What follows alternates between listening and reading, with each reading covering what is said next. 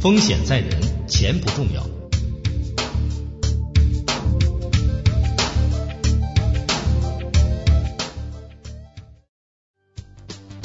企业家档案：周连魁，山东人，早年毕业于山东大学，获行政管理学位，现任大众食品控股公司执行董事。一九八零年，他从山大毕业后，即成为金锣的销售人员。一九八四年，提升为该公司的销售总监。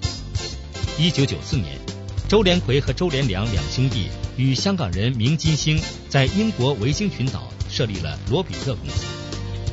二零零零年八月，设立大众食品控股公司，出任执行董事。二零零一年，他以八点五亿人民币名列福布斯中国大陆一百首富排行榜第五十八位。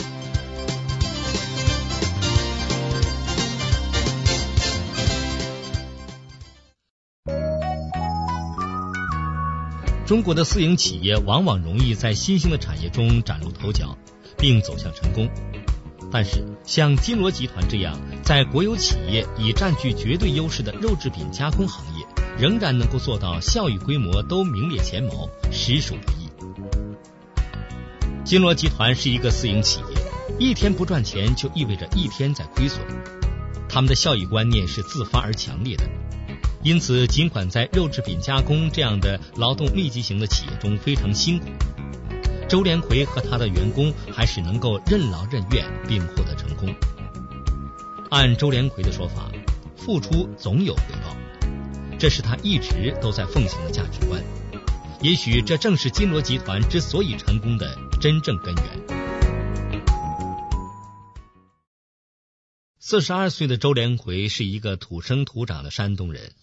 他的员工在给记者介绍这位私营企业老板时，用的是“血性汉子”这个词。与记者接触，周连魁给人突出的印象是谦和。他的言谈举止在更多的时候透出一个苦孩子出身的成功人物所特有的谨慎，而这种谨慎在他日趋成为一个地区的核心人物和媒介所关注之后，已变得尤为突出。血性汉子的形象表面上看是有些模糊了，而如果进入他的企业，接触他为人处事的方方面面，我们一定能够真正了解，血性汉子其实是一个十分讲究义气之人。金锣集团是一个以生产加工火腿肠为主导产品的企业。过去呢，人们一谈到火腿肠，往往就会想到春都、双汇等知名品牌。金锣听起来是名不见经传，许多人更不知晓，金锣火腿肠目前的市场占有率已经是名列全国第一。你的中层人员拿五十万元年薪，高层人员拿一百万元年薪。我很诧异，像你们这样一个位于沂蒙山老区的内地私营企业，竟然在收入分配的问题上这么想得开。那作为一个私营企业的老板，你又是怎样判断一个人的价值的呢？我们这样一个企业之所以待遇高，首先是企业可以负担，这是前提。另外，我判断一个人的价值最关键的，我是看他本人对于报酬的看法。当初在我们这个企业还比较困难的时候，拿不出很多的钱给大家，他们也同样是在非常努力的工作，这说明他们的思想境界高，干事业第一。所以现在情况好了，我们就应该有所回报。我常说的一句话就是：大家受苦受难都不怕，但总不能让自己的老婆孩子也跟着受苦。这样的话，谁还能够安心的工作？我必须要让人在工作时没有后顾之忧。那你用人有没有一个具体的标准呢？我听说你几乎从未看错过人。没有一个具体的标准。但一定要有所了解，主要呢是看思想境界、人品、经历、业务能力在其次，当然这也是十分重要的。啊，你的这个要素排序的很有意思。现在呢，我拿你的宣传部经理举例，想来具体的了解一下你在用人问题上的价值观。小沈是一个二十四岁的小姑娘，我了解她的个人经历颇具有传奇色彩。原先是大学毕业后，在河北的一家生产长模的国有企业充当推销员。全场一年销售一千六百万元，他一个人推销就达一千五百万元。后来因为国企领导言出不行，所以一走了之。那现在呢？你给他的年薪是五十万元，我想听听你是怎样评价他的。当初他来我们这个厂时呢，也并没有明码标价，从来也没有提到这个报酬的事儿，这是他的可贵之处。在宣传部经理这个职位上，过去我们也有过明码标价的事情。我们原来请山东一个酒厂的广告部经理到我们这里来任职，标价是五十万元。这个人当时非常高兴。来了我们厂之后，当他得知有人比他的薪金还要高时，就要求涨价。我们认为，只要有能力，能发挥出作用，钱不是什么问题。但他并不是先工作，而是先要价。我们最终还是让他走了。我这个企业是私营企业。我常说，大家这么多人加起来的工资，恐怕也不如我一个人拿的多。分五十万也好，分一百万也好，这算什么呢？有人也劝我，工资成本太高，风险也大。我就不承认这个事儿。其实失去大家才是最大的风险。我让这些人有一定的报酬，首先是对他们劳动的认可，是他们自己价值的体现。同时，也给了他们解除后顾之忧，让他们安心工作。这一举多得的事儿，为什么不干呢？那我听说啊，原先那个宣传部经理走的时候啊，还指责你是个家族企业，用人不是任人唯贤，而是任人唯亲，是这样吗？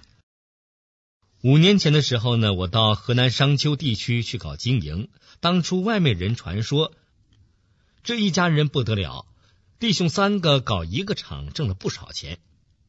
我们当时是在商丘承包了肉联厂的一个冷库，这在中国也算是第一家。说我在搞家族式企业，其实是不正确的。当时我们挣的钱确实是给了集体，但我一直也不在乎别人说三道四。几年来，我和我的管理人员的感情一直不次于亲兄弟，而矛盾发生最多的。就恰恰是在我们亲兄弟之间。我大哥目前在南京业务处当经理，已经当了好几年了。坦白的说，是全国各业务处经理中工作搞得比较差的，多次受到我的严厉的制裁。我在多次干部会议上强调，只要我们在一个单位里工作，那么所有的亲情与其他原有的关系都不存在了，只有工作关系。我大哥一次违反了纪律。我让他在家里待了三年，对他进行了冷处理。后来好多人劝我，还是让他回来吧，在家待几年，一分钱也挣不到。他还是我大哥，他没有钱，我可以不管，但他的两个孩子是我的亲侄儿，我总得管吧。可是如果我不严厉的制裁他，他就总不能明白这个道理。不明白，现在我们这个厂情况比较好时，他还是有吃有喝的。但是如果不幸有一天我们这个厂不再有优势倒了，谁还能够宽恕他？所以后来我的同学亲戚要求来我厂的，我都在表示欢迎的同时，也声明今后只有工作关系，谁要是还躺在原来的关系之中，是绝对不允许的，只好请你走。后来的事实也证明，用我的亲戚同学是不成功的，现在几乎全部被我开除了。周连魁进入肉制品加工行业，应该说是选了一个较好的时机。九十年代前后，中国绝大部分肉类食品加工企业出现大面积亏损，多数企业接近破产的边缘，死马当活马医的不计其数。而少数几个因为较早开发了火腿肠这个新产品，使企业出现转机的肉制品企业，在进一步的发展过程中，也面临了我们常见的国有企业在具体管理上的种种不适，顽疾不治，最终让出了较大的市场缝隙，使一个在工作上能吃苦、机制上又相对灵活的私营肉制品加工企业迅速崛起。在火腿肠这个市场上，你是后起之秀。几年前呢，火腿肠市场是春都、双汇、正荣等一品牌一统天下。你是私营企业，那和这些国有企业相比，当初无论是在厂房、设备和资金实力上，你都是处于劣势。但你后来为什么还是选定进入火腿肠市场，并最终占据自己的一席之地的？所有的产品都想要打入市场，我认为首先要搞清楚这种产品还有没有市场，是有现成的市场，还是这个市场有某种缺口？别人有什么优劣势，我们有什么优劣势？我们是想通过什么手段和途径进入这个市场？那么在这个基础上，我们还要明确我们在成本上和质量上能否比别人领先一步。一九九四年，我们上火腿肠这个项目时，国内火腿肠市场正在萎缩。这主要是由于较之一九九三年时，火腿肠产品的整体质量有所下降。我们之所以在这个时候上这个项目，正是看到了当初一统天下的品牌在某些方面是有缺陷的，给我们留出了市场的空间。我们这样说，是因为我们当时是其中一家处于排头地位的火腿肠生产企业的供货方。我们在供货时发现，他们在管理上是不成功的。举一个例子，他的一个熟制品分厂下面有四条生产线。我们和他们打交道时就发现，如果把这四条生产线交给我们承包管理，每天多挣一万元是绝对没有什么问题的。但是他们就做不到。另外，国有企业由于在分配上不尽合理，腐败现象很严重，雁过拔毛，道道工序都要给你找麻烦，效率低下。而我们自己生产火腿肠，通过严格的成本控制，就能够做到比他们成本低百分之十左右，这样就可以使我们进入市场时在价格上占有一定的优势。山东是一个盛产猪肉的地方。在这种情况下，我们能够做到这边杀完猪后，鲜肉立即进入熟制品车间加工生产火腿肠，避免了运输费、冷冻费和包装费，这又使我们的成本降了一大块。加上我们还挖来了技术专家，在食品配方上知己知彼，使我们做到无论是在成本上还是在质量上都具有一定的优势，再进入市场就有了十分把握。九十年代前后，火腿肠市场上曾上演过一场广告大战。一些最早开发火腿肠产品的企业为争夺市场付出了高昂的代价。但是在市场竞争中，也有一个很绝妙的跟随原则。这种跟随原则有利有弊，就看怎样利用了。金罗集团也打了一些广告，但他们的广告词是。比一比，尝一尝金锣火腿肠，可以看出这样的广告词风头直逼这个市场的开路先锋，也是直接引导销售的。这样简单直截了当的思路，令周连魁受益匪浅。一个产品具有了成本和价格上的优势，还只能说是成功了一半。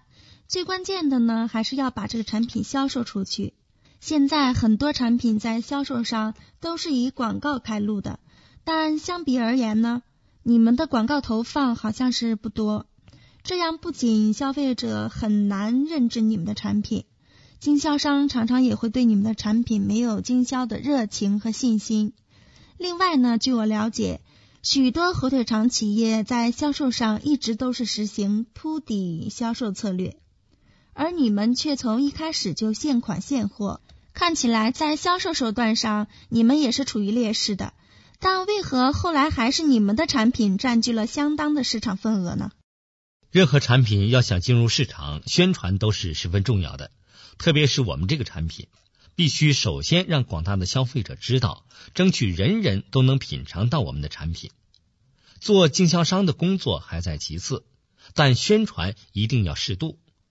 一九九五年，我们在广告宣传上的投入是一千五百万元，这个数字比当时处于领头地位的火腿肠企业的五千万元投入要少得多。比较而言，我们的每一个宣传都是与销售紧密挂钩的。我们每一次播出广告时，都要通知经销商，让他们看，动员他们品尝我们的产品，动员他们去经销。紧接着我们就分批量的把货走到商场和零售店。当时我们除了在中央电视台打一个形象广告之外，其余都是针对性十分强的广告。那你们在销售方法上有没有什么独到之处呢？据说啊，有的销售商对一些不太出名的火腿肠是采用这种方式销售的。他们在火腿肠表层放一些知名品牌的火腿肠，下面放的是一些价格较低的、顾客不熟悉的火腿肠。这样，有的顾客如果对名品一次要货很多的话，他就会从底下一把抓起来卖给顾客。而大多数顾客不会想到自己被欺骗。并将自己想要的一根一根的剪出。你们是不是刚开始时也是这样启发销售商用这种方式销售的呢？这种销售方法的前提呢是产品的包装必须和名品的外包装相类似，这样呢到时候才可以做到以假乱真。但是我们金锣火腿肠从一开始就希望走创立自己品牌形象的路子，所以外包装一开始就与已知名的许多品牌有大区别。而你所说的那种销售方式呢，显然对我们来说就是不合适的。我们在实际的运作过程中遇到过这种情况，经销商说：“你们怎么这么牛？本来就没有什么名气，又必须现款现货，谁给你们做销售？”于是我们的业务人员就耐心的给他们做工作，请他们比一比、尝一尝，请他们先尝试做少量进货。由于我们自己对自己的产品的价格和质量有信心，所以呢就不怕与人相比。我们一方面做经销商的工作，一方面又把货送到销售的最前沿，甚至一箱一箱的送货。经销商最终发现，当他们还没有经销我们的产品时，我们的产品就已经在市场上铺开了。他们感到没有办法了，不得不经销我们的产品。中国市场火腿肠的年产销量，据说已经由九十年代初的九十万吨下降到如今的四十万到五十万吨左右的情形。从数字上看，这个市场无疑是正在萎缩。现实要求所有肉类制品企业都必须再次寻找新的利润增长点。中国的市场竞争现在已变得十分的激烈，相互攻击、相互诋毁的现象十分严重。食品企业面临这种情况，往往是很危险的。通常是一个谣言出来，就有可能使企业面临灭顶之灾。你是如何看待这个问题的？一九九三年，火腿肠整体质量下滑，市场萎缩，竞争更趋激烈。当时，这个市场的几个主要竞争对手之间就出现了你所说的那种相互攻击的现象。其中的一家企业放出风来说，另一家火腿肠里不慎掺入了死人肉，造成这一厂家销售收入急剧下滑。市场呢是从来不出风，宁信其有，不信其无。但是这种做法本身是不明智的，你损害的是整个火腿肠市场。所以呢，后来这家造出谣的企业也立即出现了销售下滑。我们就是在一九九四年市场萎缩的时候进入这个市场的。当时我们判断这个市场的潜力还很大。那你刚才也谈到，这个火腿肠市场正在处于萎缩的问题。中国的火腿肠产品从八十年代中后期在市场上出现，九十年代前后火爆，至今仍保持较高的市场销售。它的生命周期也是够长的。据说这种产品在国外最早出现，但现在也已经不多了。你是怎样看待这个产品的生命周期问题的？我认为火腿肠在中国还会有一个相当长的生命周期。持这个判断的主要依据呢，是火腿肠在中国还没有真正普及。国外呢有很多便民店，购买这种食品会很方便，但中国还没有做到这种情况。另外呢，国外购买这种商品时，往往习惯一次性购买很多，但中国人的购买力有限，往往只限当日消费、当日购买。于是，中国市场在火腿肠的总体销量上就有了很大的限制。应该说，以前火腿肠在韩国也曾经风靡一时，但后来大家不吃的原因也比较多。一是像现在中国这种情况，各厂家打来打去打的比较厉害。为了占领市场，大家拼命都把价格降得很低。与此同时，往往质量上得不到保障，消费者失去了购买兴趣。二是呢，后来消大家批买能力强了，家里都有冷藏的设施，另外交通也方便，不愿意再吃这种高温食品了。因为高温食品在某种程度上破坏了人们的口感。由于这两种因素呢，使这种产品很快在日本和韩国市场上消失了。但中国现在还没有到购买力强的时代，火腿肠由于方便的特性，至少在五年之内不会退出市场。在中国这个环境里，私营企业如果没有政府的庇护，是不可想象的。很多私营企业老板拥有保镖的事情不足为怪。山东还有一家私营企业老板，竟然请到了公安局长做他的高级顾问。周连魁回顾创业以来，其成功首先得益于政府的大力支持。也许如果没有政府部门的大力支持，在当年那个三百人围攻周连魁等三十人的事件之后，周连魁恐怕也就不是今日之周连魁了。现在呢，你们的企业已经是很成功了。我听临沂市的领导说，你们带动了一方经济的发展。那在这种情况下，企业外部环境可以想见是十分通畅的了。但我想知道的是，当初创业时的情形是怎么样的？有什么阻力吗？你们现在是怎样总结你们的创业史的？如果说到阻力的话呢，我想还是我最早起步搞承包时阻力很大。回到临沂后呢，应该说基本上没有什么阻力。今天也有北京一个投资公司的副老总问我：“你们怎么发展的这么快？到底秘诀在哪里？”我说：“第一，依赖于政府的大力支持，这绝不是漂亮话。我们常年依赖于政府帮我们扫除了外围的各种障碍。”也正是他们把外围都治理得非常好，才使我们可以致力于生产经营。第二，是我们抓住了很好的机遇。我们在刚刚发展的时候，正是许多国有大中型肉类食品加工企业没有什么生命力的时候，他们让出了大量的市场，正好供我们去扩张。第三，是我们艰苦奋斗的作风。应该说，我们现在很多人生活已经过得很好了，不再像以前。但是我们仍然和从前一样，从来没有说可以享受享受、轻松轻松了。倒是我们刚回到临沂时，遇到最大的阻力是当地农民的扰乱。最严重的一次呢，是他们三百多人打我们三十多人。但那一次以后，所有的问题都彻底解决了。那是你们打赢了还是什么？他们为什么要打你们呢？是因为你们占了他们的地？也不是说打赢了。最后这个事件呢，引起公安司法部门的高度重视，严惩了肇事者。以后这类事件就没有了。